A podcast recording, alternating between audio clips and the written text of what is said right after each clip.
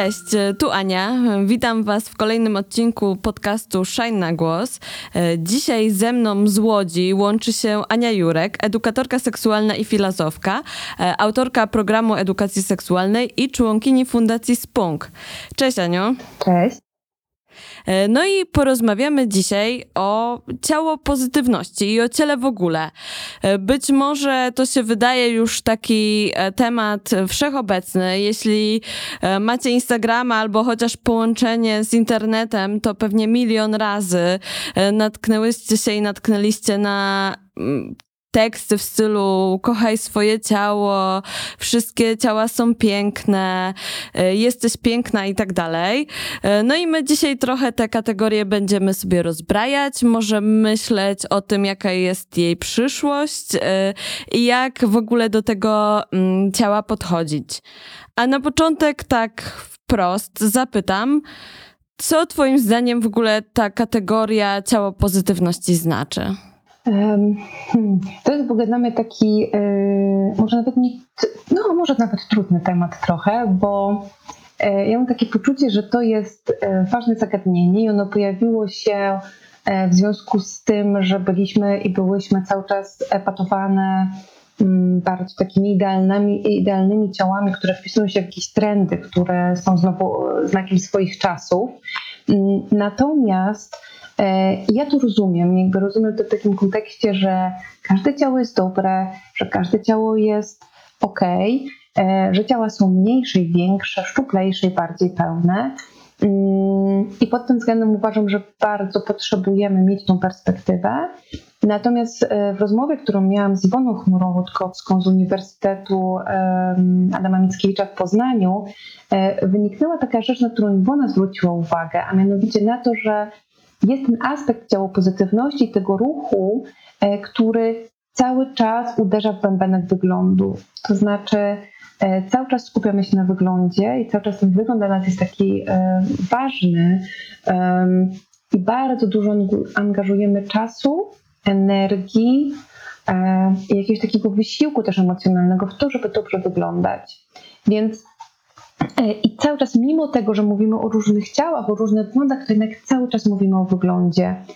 I to mi jest takie bliskie podejście, jest, jest mi to bliskie um, bardzo w tym kontekście, żeby pamiętać sobie, że mamy różne kompetencje, różne umiejętności, możemy różne postawy w życiu za, e, zajmować.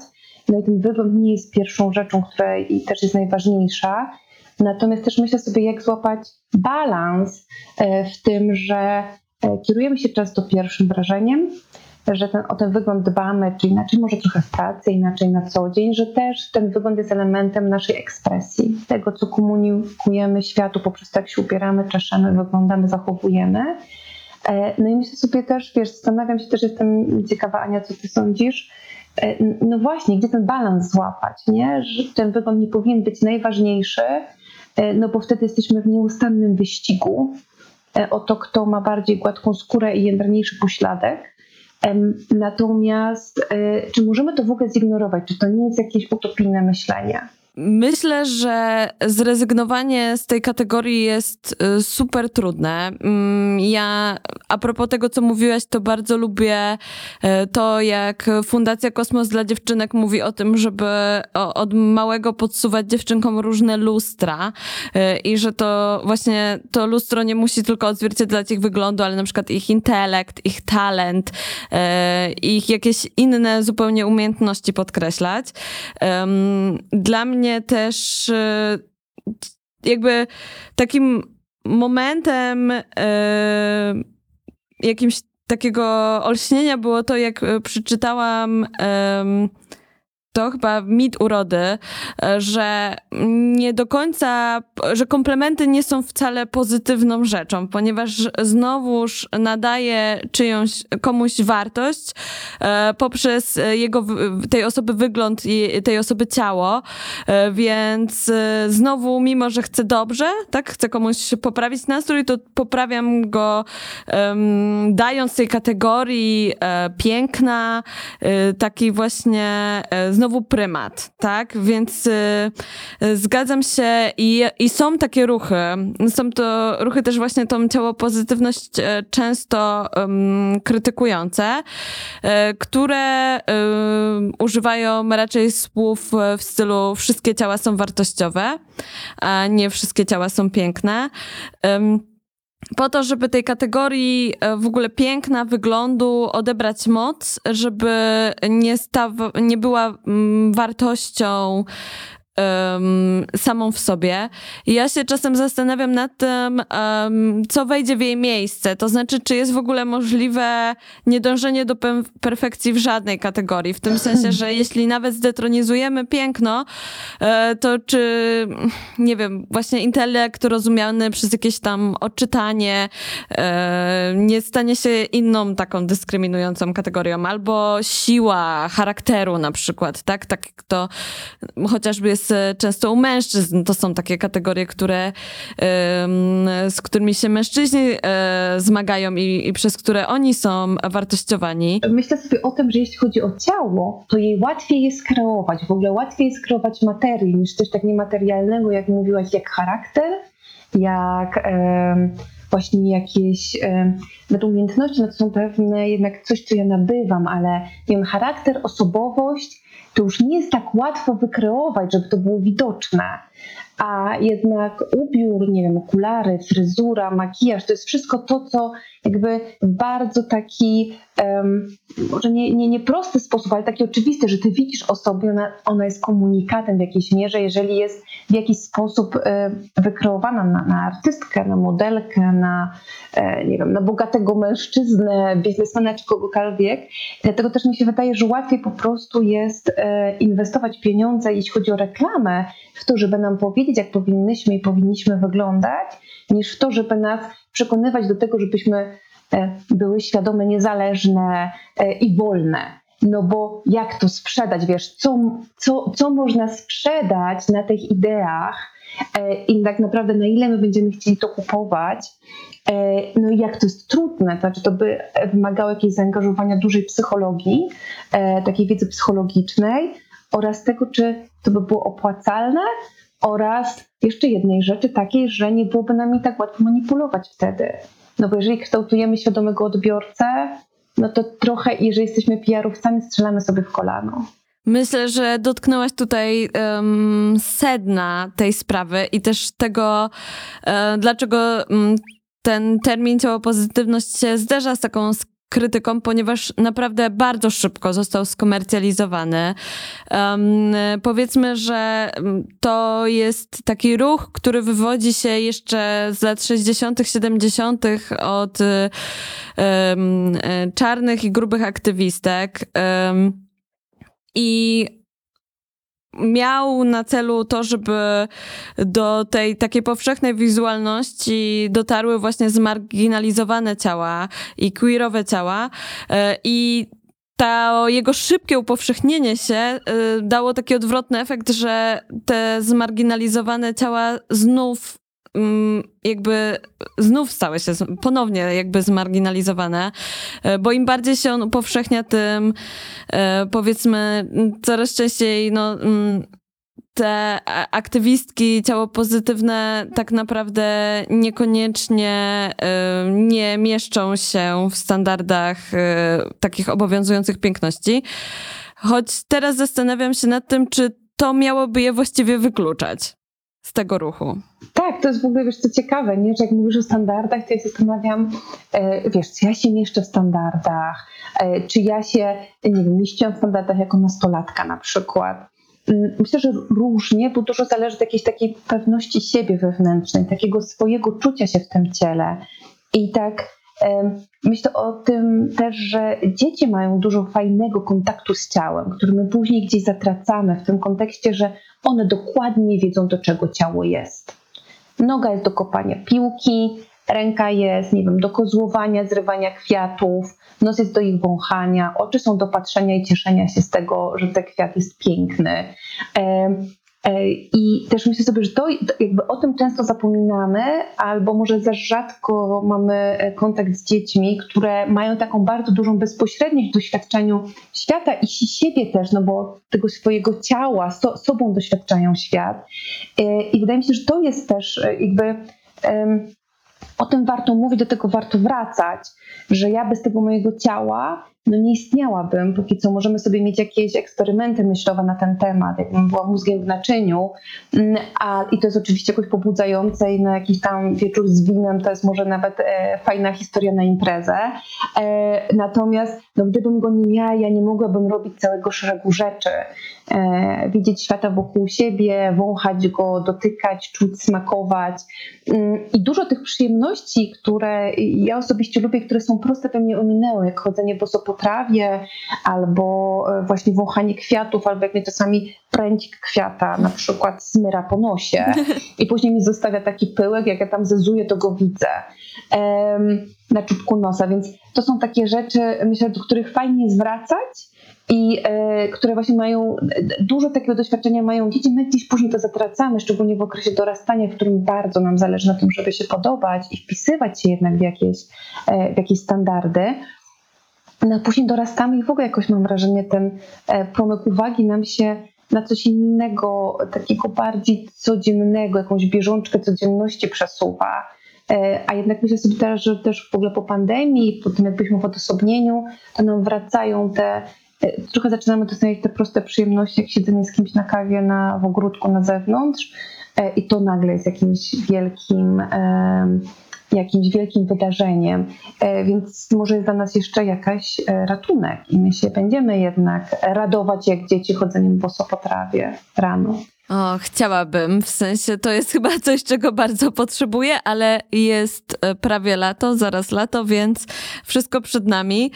E, za to, to, co mówisz, przypomina mi o pewnym tekście, który um, kiedyś pojawił się w Shine. Jego autorka przysłała nam dwa listy. Jeden od y, ciała, a drugi do ciała.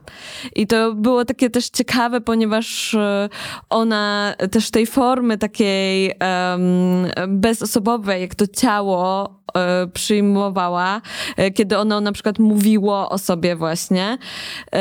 I ta y, autorka, z tego co pamiętam, w ogóle była łuczniczką, więc dla niej to ciało też w takim aspekcie sportowym było bardzo ważne i to były tak naprawdę taki e, list dziękczynny, e, ten, ten do ciała właśnie e, dziękujący za to, co ono je umożliwia i Um, ja może na przykład nie jestem specjalnie wysportowaną osobą i rzadko mam okazję poczuć swoje ciało w ten sposób, ale mm, to mnie jakoś skłoniło do tego, żeby bardziej na to ciało zwracać uwagę, na jego taką prostą fizyczność. Yy, I w ogóle. Yy, też na jego funkcje po prostu, to w sensie takie anatomiczne i, i, i to pozwala mi zrozumieć na przykład, dlaczego ono wygląda tak, jak wygląda. To znaczy, jaka jest jego historia i skąd się niektóre y, jego cechy wzięły, ale też y, ogólnie jakby jako ludzkie ciało czy kobiece ciało, e, bo, bo te funkcje są też często związane z e, takimi płciowymi, biologicznymi rzeczami. Dlaczego tak wygląda, nie inaczej? Na przykład bardzo pomogło mi zaakceptować mój brzuch to, e, kiedy zdałam sobie sprawę, że ja mam tam dodatkowe narządy, które muszą mieć miejsce i muszą mieć też miejsce, żeby być większe, tak? Powiększyć się na przykład, jeśli e, zaszłabym w ciążę i zrozumiałam, że to, że na dole po prostu jest ta fałdka, to ona nie jest po nic i ta wypukłość jest właśnie tam, gdzie ma być. Um, więc mam takie, e, takie poczucie, że warto w ogóle tak fizycznie blisko z tym ciałem być, dotykać go, poznawać, zastanawiać się. E, dużo mi też dały właśnie spotkania e, z fizjoterapeutką uroginekologiczną, która o tych te, te wszystkie funkcje mi e, uświadomiła. To naprawdę jest taki krok do, do akceptacji, do takiego szacunku. Wiesz co, to jest też ciekawe, co ty teraz mówisz, bo ja kiedyś wrzuciłam u nas na fundacji na stronę takie zapytanie, czym jest ciało ciało. I ludzie tak odpowiadali, kobiety. E, dla mnie ciało to przekaźnik informacji o mnie i moim świecie wewnętrznym, źródło doświadczenia przyjemności na wielu poziomach, most między mną a innymi ludźmi, pomoc w czytaniu innych, narzędzie do uspokajania i oczywiście pojazd do przemieszczania się w świecie fizycznym. E, później ktoś jeszcze pisał, ważną częścią mnie to ciało jest do zmysłowego kontaktu ze światem, patrzenia, słuchania, smakowania, wąchania, dotykania, doznawania świata zmysłami.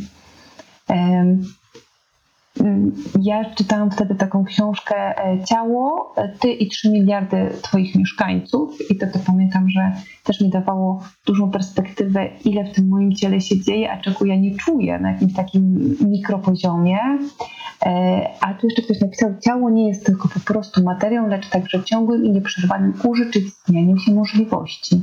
Nikt nie jest po prostu ciałem, ale w bardzo istotnym znaczeniu ktoś, ktoś ta czyni swoje ciało i naprawdę czyni to inaczej niż e, jego jej współcześni, czy niż inni posiadający ciało, poprzednicy, poprzedniczki, ewentualnie następcy, następczynie i to było Judith Butler.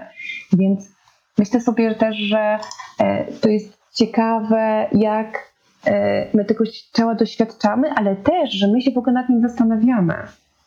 Że zastanawiamy się, czym ono jest, do czego nam służy, jaki, co o nas mówi, jaki mamy z nim kontakt, czy my lubimy to ciało, czy nie, czy ono nam przeszkadza, na przykład jakąś obfitością, albo czy jak przy sytuacjach zaburzenia odżywiania, czy my jakby dążymy do tego, żeby w ogóle odciąć się od ciała i odciąć się od jego odczuwania i dzięki temu no chcemy mieć nad nim kontrolę, ale niejako e, właściwie ono przejmuje nad nami kontrolę i my zaczynamy znikać. E, więc myślę sobie, że to połączenie w ogóle ciała, wiesz, emocji, umysłu, mm, kiedyś jakby w różnych e, tam nurtach filozoficznych różnie o tym ciele myślano, ale dla mnie to ciało jest jakby taką, ono nie jest tak, że jest rzecz rozciągła i, i e, u Kartezusza była rozciągła rzecz, czyli ciało i umysłowa, czy zmysłowa, ta druga. E, że to nie jest tak, że one są oddzielne, się tylko w szyszynce łączą, e, tylko że to jest tak jednak, że to jest jakby dwie strony, może więcej stron tego samego medalu. I ja wiem, że jak mnie boli w krzyżu, to mnie boli w krzyżu jedna rzecz, bo za długo siedziałam, albo siedziałam w sposób niewygodny, ale druga taka rzecz, że ja chyba się najprawdopodobniej czymś martwię i się spinam. A jak się spinam, to mi się przede wszystkim akurat w moim ciele spinają mięśnie wokół krzyża.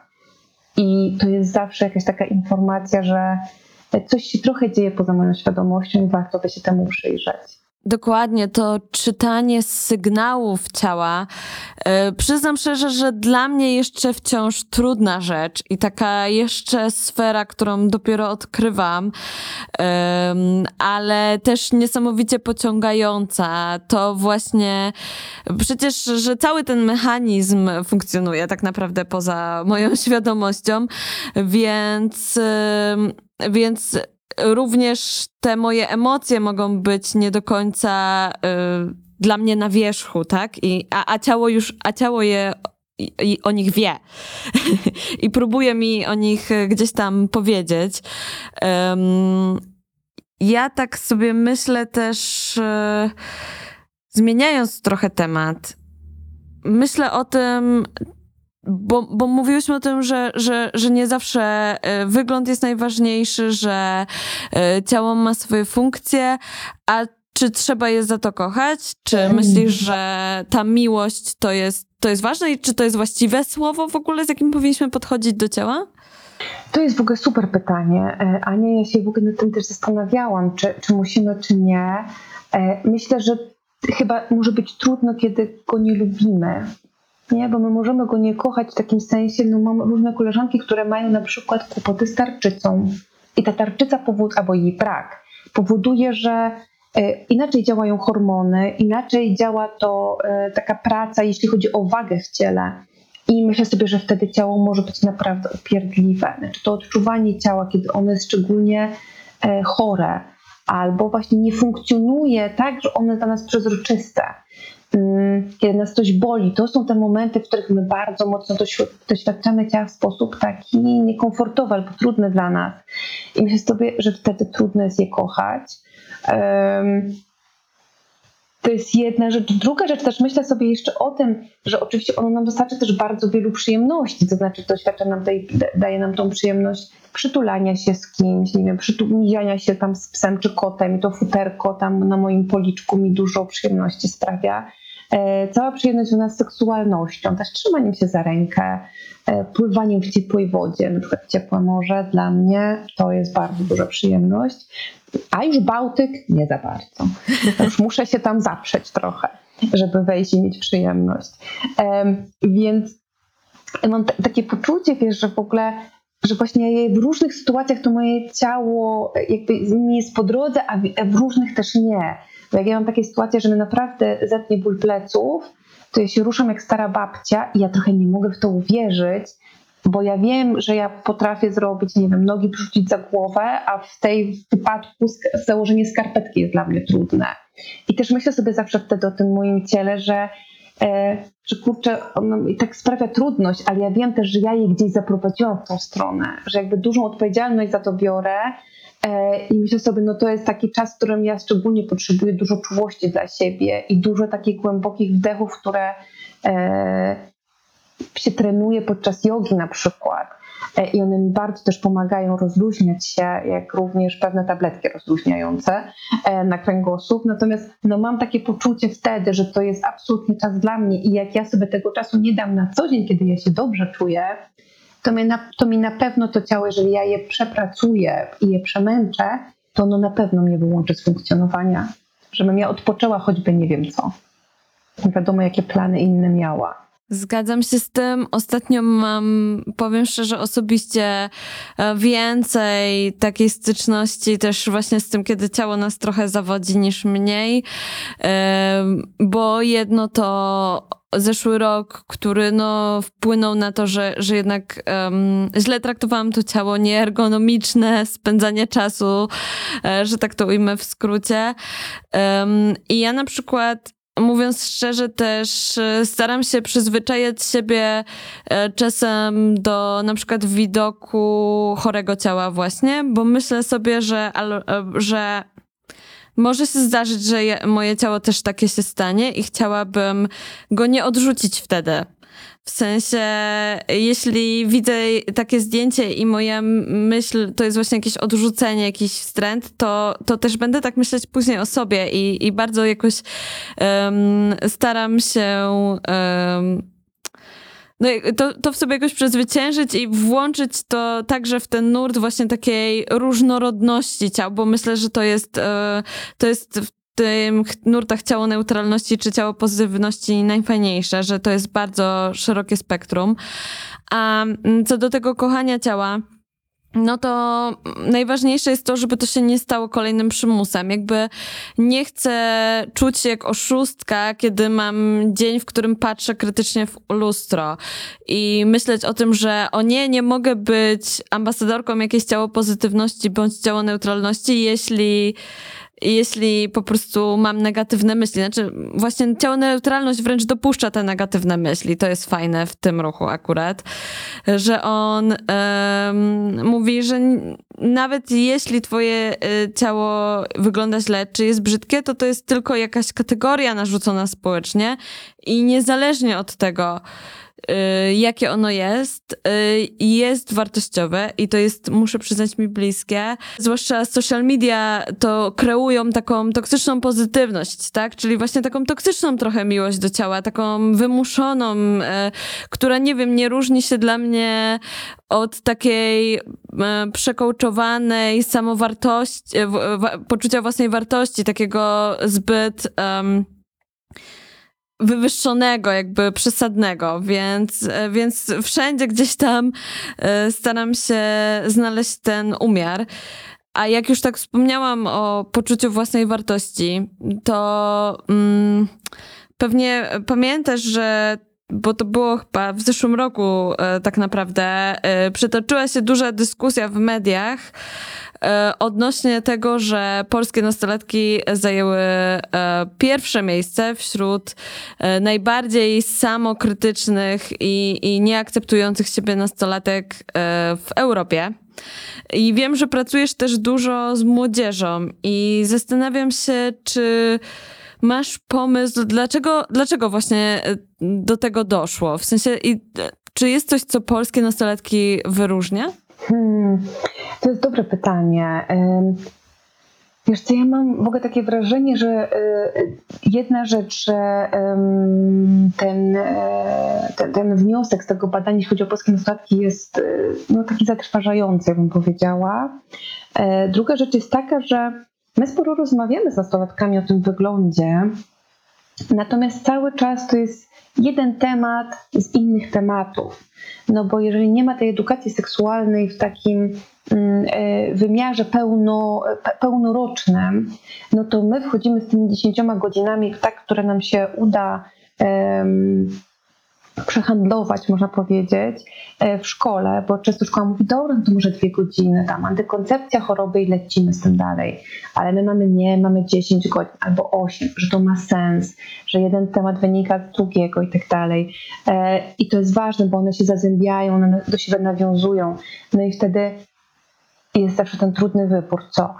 E, zrobimy dwie godziny o, o, o ciele, o wizerunku, co na nas wpływa, ale nie wiem, nie zrobimy przy okazji tego nie, chorób albo powiemy może trochę mniej antykoncepcji. Oczywiście to jest dobierane też do konkretnej grupy, no ale to są trudne wybory i też myślę sobie, że przydałby się taki długi projekt, może coś napiszemy razem, e. Ania, jakiś taki długi projekt na badanie tego, co tak naprawdę najbardziej wpływa negatywnie na nastolatki, czy billboardy, czy Instagram. Były takie badania prowadzone też już jakiś czas temu, że właśnie Instagram też bardzo mocno obniża e, taką pewność siebie nastolatek, E, też dlatego, że jego algorytmy, i tak jest też na TikToku, pamiętam, e, to taka córka moich znajomych e, czytała o tym artykule, że też nastolatka, taka niestandardowa, jeśli chodzi o ten sposób um, ubierania się, wyglądu. Ona mówiła, że TikTok na przykład wyrzuca te osoby, które są, wpisują się w taki współczesny trend piękna. I z Instagramem było podobnie, że e, ona przygląda tego TikToka i mówi, nie ma tam takich dziewczyn jak ja. Albo przynajmniej ja ich nie znajduję.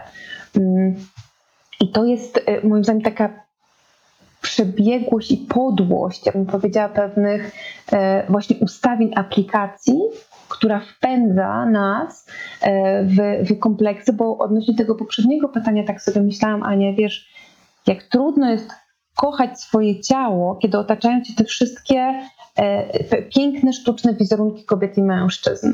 I ty wiesz, że one są zmanipulowane, ty wiesz, że one idą przez Photoshopa. Nasza młodzież też to wie, ale kiedy im pokazujemy dopiero kampanie, w których faktycznie w takim przyspieszonym tempie oni patrzą, jak się dany wizerunek obrabia, to ostatecznie dostajemy taki wizerunek kogoś, kto w ogóle nie istnieje, bo ta osoba została tak daleko zmieniona, że, no, że tamta modelka, czy tamta kobieta, czy mężczyzna byli tylko punktem wyjścia. E, więc pytanie to jest też takie, jak trzeba mieć krytyczny e, taki umysł, jak trzeba dużo czytać o tym e, i nie być opatrzonym jednak, żeby po prostu zachować tą sympatię do swojego ciała. I tu myślę sobie, że jesteśmy też trochę zaniedbani, jeśli chodzi o takie kampanie, kampanie wizerunkowe, kampanie, które by były finansowane przez państwo i też edukację w tym zakresie w takim właśnie zakresie, w którym obnażamy takie marketingowe triki i obnażamy te wszystkie um, takie podstępne działania, które mają nas wpędzić w, e, w, w kompleksy i które dzięki oczywiście super kosmetykom, markom i innym rzeczom, my po prostu staniemy się i staniemy się piękni i piękne.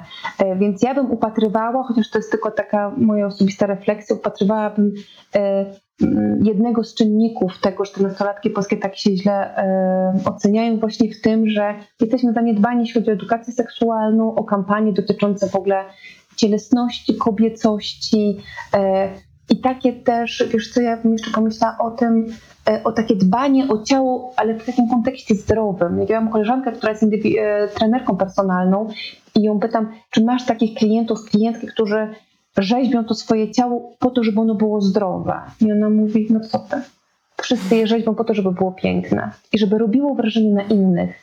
E, I myślę sobie, wiesz co Ania, to jest, nie wiem u kogo to czytałam ostatnio, ale to jest jakaś a nie, to Iwona mówiła Chmura Rutkowska. U niej to czytałam e, w wywiadzie, który spisywałam, że ona mówi, wiesz, stoimy przed lustrem i my nie patrzymy na siebie, czy ja lubię to ciało i co ono mi daje, że ono mi daje przeżywanie życia. My patrzymy i zastanawiamy się, komu ono się spodoba i co zrobić więcej, żeby podobało się bardziej. I jakby mamy włączony ten zewnętrzny oko, e, którym, którym na siebie patrzymy e, i myślę sobie, że sporo wymaga świadomości, żeby je, żeby je wyłączać, chociaż od czasu do czasu, a najlepiej w ogóle odesłać je w jakiś, w jakiś niebyt. To jest coś, o czym myślę teraz, to to, że um, wygląd, piękny wygląd, piękno, to też jest e, przywilej i trudno winić osoby o to, że chcą e, skorzystać z tego przywileju i chcą się w ten model wpasować, ponieważ jakby zewsząd y, dostajemy sygnały, że jeśli jesteś piękny, piękna, to masz wyższą wartość, to możesz więcej, y, to jesteś atrakcyjny, to zresztą to jest wręcz poparte badaniami, po prostu system, systemowo korzystają osoby jakby kanonicznie piękne na tym, że są piękne, y, w, na przykład w szkole, w pracy, jakby łatwiej w rekrutacji, jakby um, nie dostrzega się na przykład innych, y, jakichś ich wad y, i tak dalej. Więc nic dziwnego, że inne osoby, że każdy chce jakby z tego przywileju skorzystać. I, um, i to jest też to, ten aspekt, o którym wcześniej mówiłyśmy, to skomercja, e, skomercjonalizowanie i e, prymat mediów społecznościowych e, tutaj bardzo duży, które tworzą nam tak analogicznie do kultury gwałtu, kulturę diety po prostu. Czyli ten cały właśnie taki marketingowy system, który nie dość, że mm, wciska na pewne produkty, to jeszcze mm, w taki sposób normalizujący, w sensie pokazujący je jakoś takim mimochodem i że one są po prostu częścią życia i, i że w ogóle to jest właśnie zdrowe i właściwe i że trzeba ćwiczyć i trzeba na to poświęcić swój czas. Um, ja zawsze sobie myślę o tym w ten sposób, że y, na przykład jakby kiedy, kiedy spotykam się z takim dyscyplinowaniem, bo to też często niestety jest widoczne w internecie, fat aktywistki spotykają się z takim oskarżeniem, że one e, promują otyłość i, i kiedy to widzę, to sobie myślę, że e, osoba, po której na przykład nie widać, że jest niezdrowa, albo która jest zdrowa, nie ma, nikt jej nie narzuca tego, że zamiast czytać ulubioną książkę ma teraz biec na siłownię, a jakby ludzie oczekują, że e, osoby e, po prostu grube będą e, poświęcać swój czas, który mogłyby poświęcić na rzeczy, które kochają i chcą robić, na to, że na, na przykład na siłownię, bo, bo tak y, wymaga społeczeństwo i jeszcze jest takie przyzwolenie na to, żeby od nich tego wymagać, czy od nich tego żądać wręcz. E, tak, znaczy wiesz co, też y, właśnie zastanawiam się, bo jakby jakie jest rozwiązanie? Jedno rozwiązanie widzę w edukacji, to znaczy, żeby dużo o tym mówić, mówić i też obnażać te mechanizmy. E, druga rzecz na pewno wychowaniu, nawet wcześniej, może najpierw wychowanie, później edukacja. E, to, to, co my też często powtarzamy, czy mama, która jest cały czas na diecie, która mówi, przeglądając się w lustrze, że jest brzydka i ciągle jest nie taka, daje pewien określony komunikat swojej córce, czy nawet swojemu synowi. E, więc na pewno wychowanie, na pewno edukacja, ale inna rzecz, myślę, że najtrudniejsza, to jest to, jak wywierać nacisk na na firmy, na prawo, e, żeby ono właśnie regulowało i czy ono może regulować w jakim zakresie, jakby właśnie na przykład e, wypuszczanie zdjęć, które nie są obrabiane w Photoshopie, to czy jesteśmy w stanie to zmierzyć i zważyć, kiedy jest ta granica, w którym już za dużo obrobimy ten wizerunek albo za mało. E, myślę sobie, że to na pewno były takie nawet przymiarki, pamiętam, w Parlamencie Europejskim do tego, żeby były pewne ograniczenia dotyczące tego, jakie wizerunki promujemy, e, jakie robimy mm, kampanie, jakie zdjęcia dajemy na billboardy. E, I to jest moim zdaniem cały czas rzecz do dyskusji e, i do tego, żeby o to się zatroszczyć. Inna rzecz, i to jest myślę też bardzo wpływowe, to znaczy te osoby, które są znane, które są popularne, które są w jakiejś mierze autorytetami, które mówią otwarcie o różnych takich rzeczach. Ja pamiętam że jedna z moich ulubionych aktorek, czyli Kate Winslet, ona kiedyś miała taką sesję zdjęciową chyba dla GQ i oni ją strasznie obrobili na tej układce. E, I ona się nie zgodziła na to. Ona powiedziała po prostu, to w ogóle nie jestem ja, ja nie akceptuję, żeby to zdjęcie poszło do druku. Mm, albo później, to, albo, albo później była jakaś dyskusja już po wydrukowaniu, tego dokładnie nie pamiętam, ale wiem, że ona bardzo dokładnie i jasno o tym powiedziała. I myślę sobie, że powinniśmy iść w ten sposób. Ja jestem ogromną fanką, nie wiem, czy ty znasz Celeste Barber. E, ona jest na Facebooku i ona robi wszystkie te takie alternatywne zdjęcia tych wszystkich takich wyżyłowanych e, modelek, zdjęcia albo filmy. Ja zawsze jak mam troszeczkę gorszy dzień, to oglądam ją i one po prostu, mam też jak wszyscy ci, kto komentują jej zdjęcia, kocham panią. Oraz y, jedną z moich też takich ulubionych aktorek jest Frances McDormand, która jak idzie właśnie te rozdania Oscarów, no może z wyjątkiem wtedy, kiedy jest nominowana, jest trochę potargana, ma jakąś jeansową kurtkę i w ogóle nic sobie nie robi z tej gali. I myślę, że taki luz i takie pokazywanie, żeby po prostu wyjąć kijek z tyłka jest, y, no po prostu nam wszystkim bardzo dobrze robi. Uwielbiam Celest i ja jeszcze muszę dodać, że to jest ciekawe, bo te jej filmiki i zdjęcia, w których e, przerabia e, inne celebrytki, ujawniają taki fajny mechanizm, że jak się nie jest w kanonie, to to, co one robią, to w jaki sposób pozują, jest głupie, po prostu wygląda głupio. E, I, i że znowuż, ponieważ są piękne i, i kanoniczne, to my nie widzimy, jak idiotyczna jest e, ta sytuacja, jakby e, jak, jak, jak dziwne i, i śmieszne, tak naprawdę absurdalne jest jakieś zdjęcie z sesji zdjęciowej, jak, jak śmieszna jest jakaś poza. Więc uwielbiam, jak ona po prostu w tak prosty sposób to obnaża. Ja z kolei gdzieś tam zawsze myślę sobie, że takim um, mechanizmem walki oporu to jest jednak e, zalewanie tego internetu różnorodnymi e, wizerunkami. Ja pamiętam jeszcze czasy, e, jak cztery lata temu grube osoby nosiły crop topy, to się pisało im po komentarze, że one są odważne. I na szczęście już tej praktyki nie ma i jakby powoli gdzieś tam, w którą stronę ta normalizacja idzie, ale tak jak tutaj wspomniałaś, niestety to rozwiązanie ma e, taką wadę, że przygrywa z algorytmami. z algorytmami social mediów po prostu. Um, Mam nadzieję jednak, że. Znaczy inaczej, dostrzegam dużą zmianę. Myślę sobie o tym, że e, ostatnio trafiłam na taki manifest Shine z czasów, kiedy zakładałyśmy Shine. To myślę, że to mogło być nawet jeszcze z 5 lat temu gdzieś, może trochę mniej.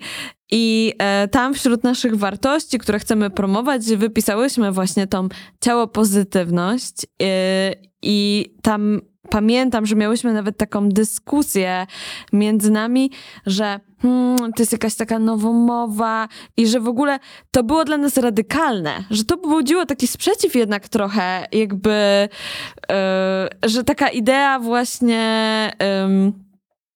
Że wszystkie ciała są wartościowe, yy, budziła, budziła jakiś taki opór.